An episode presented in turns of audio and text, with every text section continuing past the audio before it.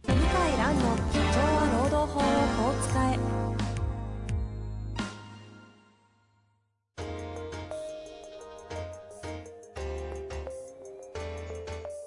法律の下で展開されるビジネスの世界ポッドキャスト「社長は労働法をこう使えば」弁護士の向井蘭が経営者の立場に立って経営者が知っておくべき労働法の基礎だけでなくビジネスに関する法律の問題を分かりやすく解説します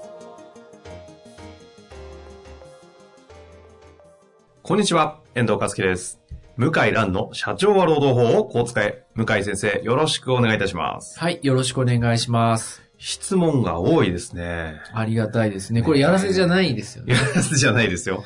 やらせじゃないんですよ。本当にやらせじゃなくて本当にありがとうございます。いやー助かります本当に多い。びっくりしますね。皆さん悩んでるんですね。悩んでるんですね。ねというわけでね、早速ご紹介したいと思いますが、今回はですね、サービス業事務職、54歳の女性からですね、最近女性多くないですか多いですね。ね僕ね、セミナーも女性の方多いんですよ。え。へ社労士の先生も、一般企業の方もえ。へ、え。へえ女性比率高いって主催者から言われる。感覚値何割ぐらい女性ですか感覚値だとセミナーによっては半分以上。嘘。それってすごいですね。うんあの、結構人事労務って男の世界じゃないですか。うんうんうん今までは。日本は特にね日本はね。外資はそうでもないけど、はいい、や、あの、多いんですよ。へえ。そうななんでかわかんないけど。まあそんなこんなで、はい女性の方からご質問いただいておりますので、早速ご紹介しましょはい。う。いきたいと思います。はい。向井先生、遠藤さんいつも楽しく勉強させていただいております。はいありがとうございますありがとうございます。私は200名規模の企業に管理職として在籍しております。弊社は50歳を迎えると昇給がなくなります。一般的に珍しくないことだと思いますが、このことは就業規則に明記がなく、個人的に上司に聞くことで把握できるという状況です。これまで退職した者の中には、50歳になったら昇給しないということをなぜ明記しないのか、周知しないのか、分かっていれば40代までに転職なり、50歳以降の働き方を対応できたと言われました。確かに自分で気づいて上司なりに聞く以外、社内で確認する方法がなく、昇給面談や効果は他社と変わらず行われます。面談や効果があることで昇給の対象であると認識していたと主張された場合、社内的に就業規則などに明記がなく、社員が確認することが困難な現状は問題ありでしょうか社風が曖昧にすることが逃げる方法だという感覚を持つ責任者が多い企業です。ここ数年で働き手の待えー待遇改善が進んでいることで、これまでグレーにしてきたことを白にしなければならなくなっていますが、役所の言うことを1から10まで聞いていたら、会社は潰れるなどと理解を得られないことが多く困っています。よろしくお願い申し上げます。はい。リアルっすね。リアルです、ね。これはもう人事総務にいるスタッフの方は、これ、もう結構みんな同じ状況なんじゃないですかねえ、これは、 もう、200名規模ってのがね、また、いろいろ難しい規模ですよね。中小のはもうちょっと超えて。超えて。でも大企業ではない。ないし、法整備は意外と中小企業のままっぽいとこあママっっぽいみたいてな、ねで、社長オーナーとかもそういうそうですとねこ残ってて、うんみたいな。さて、はいいかがですか、さて、えっ、と、結論から申し上げますと、結論ですね。えーまず就業規則に明記する義務はないんですね。おうおうはいおう昇給を50歳以上はしませんよっていうのは、明記する義務はない。へえ。ないんですよ。どの観点においてそういうあ判の、断になるん昇ですか給っていうのは、はい。将来の労働条件なんで、将来の話じゃないですか。うん、うん。で、基本的に就業規則に書くのは、現在の労働条件。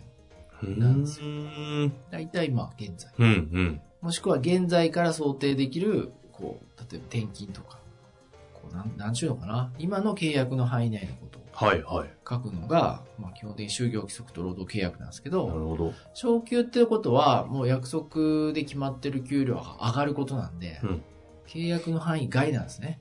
うーん。ですよね。約束してないことですかうん、うら。ん。転勤って、まあ、新しく起きた出来事に見えるけど、約束してるわけですよ。就業規則で。ああ、あり得るってことですかあり得るって書いてるから。だから約束の範囲内なんです。だけど、昇給っていうのは、あの、基本的には約束することじゃないから、はいはいはい。わからないですからね、あげるかあげないかは。年功序列という、なんか暗黙の約束があるっぽいけ暗ど、こ黙の約束があるけどれは約束じゃないってことですね。別にそれを書く義務はないから。はいはいはい。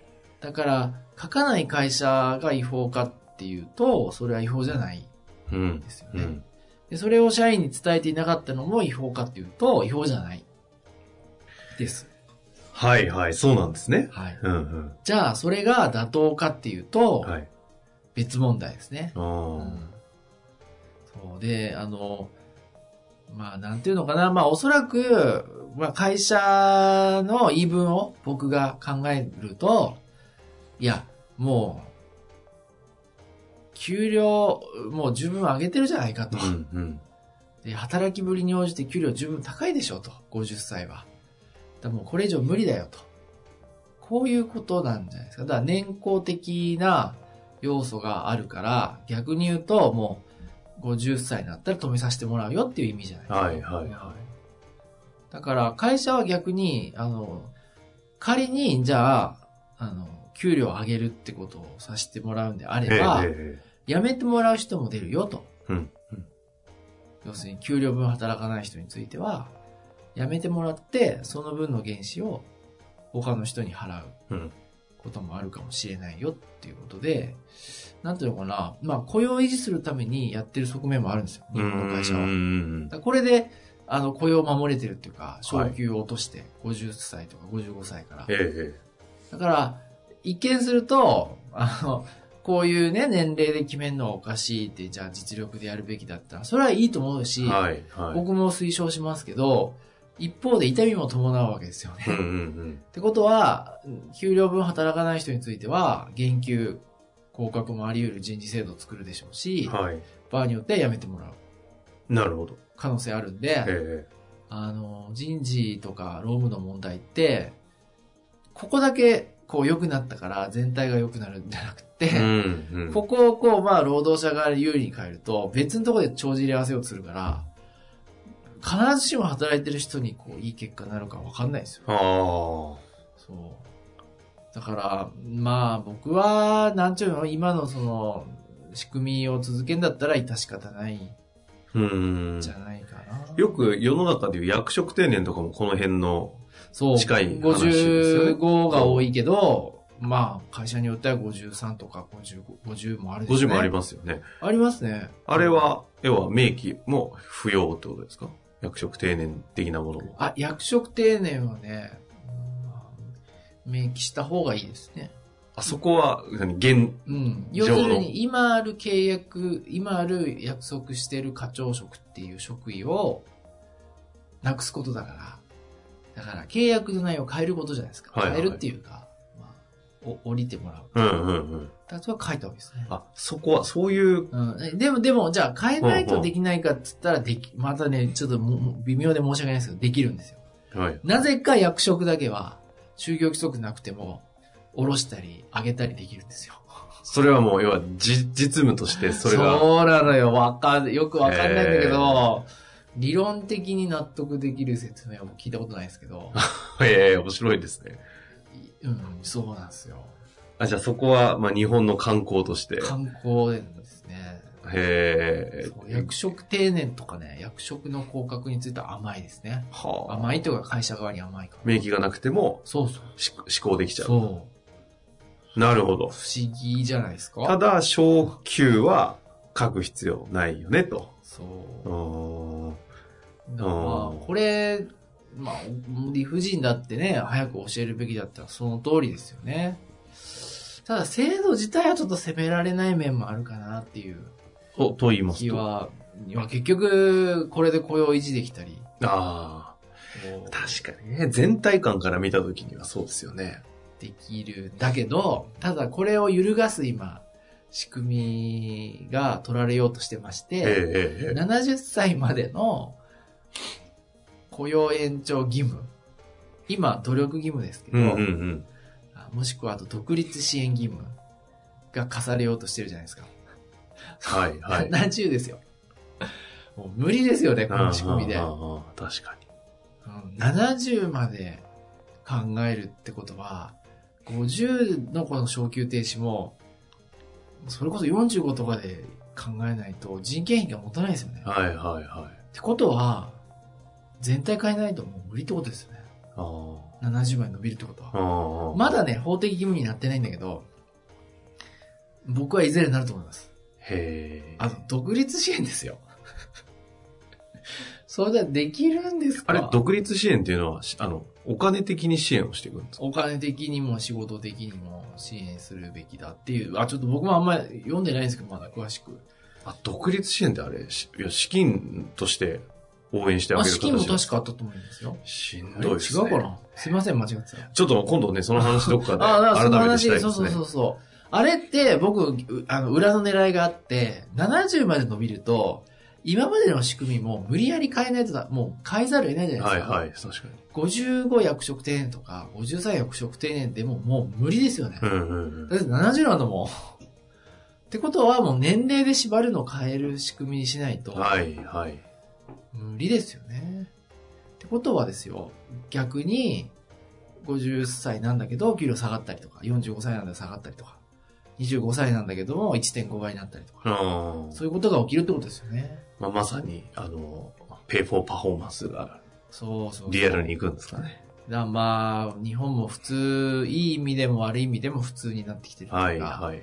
まあグローバルスタンダードに飲み込まれるんですか。このね、70歳雇用っていうのはね、本当の狙いは、そこにある気もしないではないです。あーこれちなみに今回、あの、世の中が、はいそのリモートワーク推奨のそうそうそう雰囲気がもうそうものすごい蔓延して GMO とかもね、やっちゃったじゃないですか。そうああなってくると、なんか今の話の制度そのものが変わってくるのも、なんか本当に、いや仕事してるかしてないか見られますよね、リモートワークになっちゃう。そう、あのね、僕あのー考えてツイッターにも書いた、フェイスブックにも書いたんですけど、えリモートワーク今、うちもあの、まあ、感染者が広がってきたら日本の事務所も、今中国リモートワークにしてるんですよ。へ私の所属するまあそうですね会社、リモートワークにしてえ。て。はいはい。で困んないんだよね。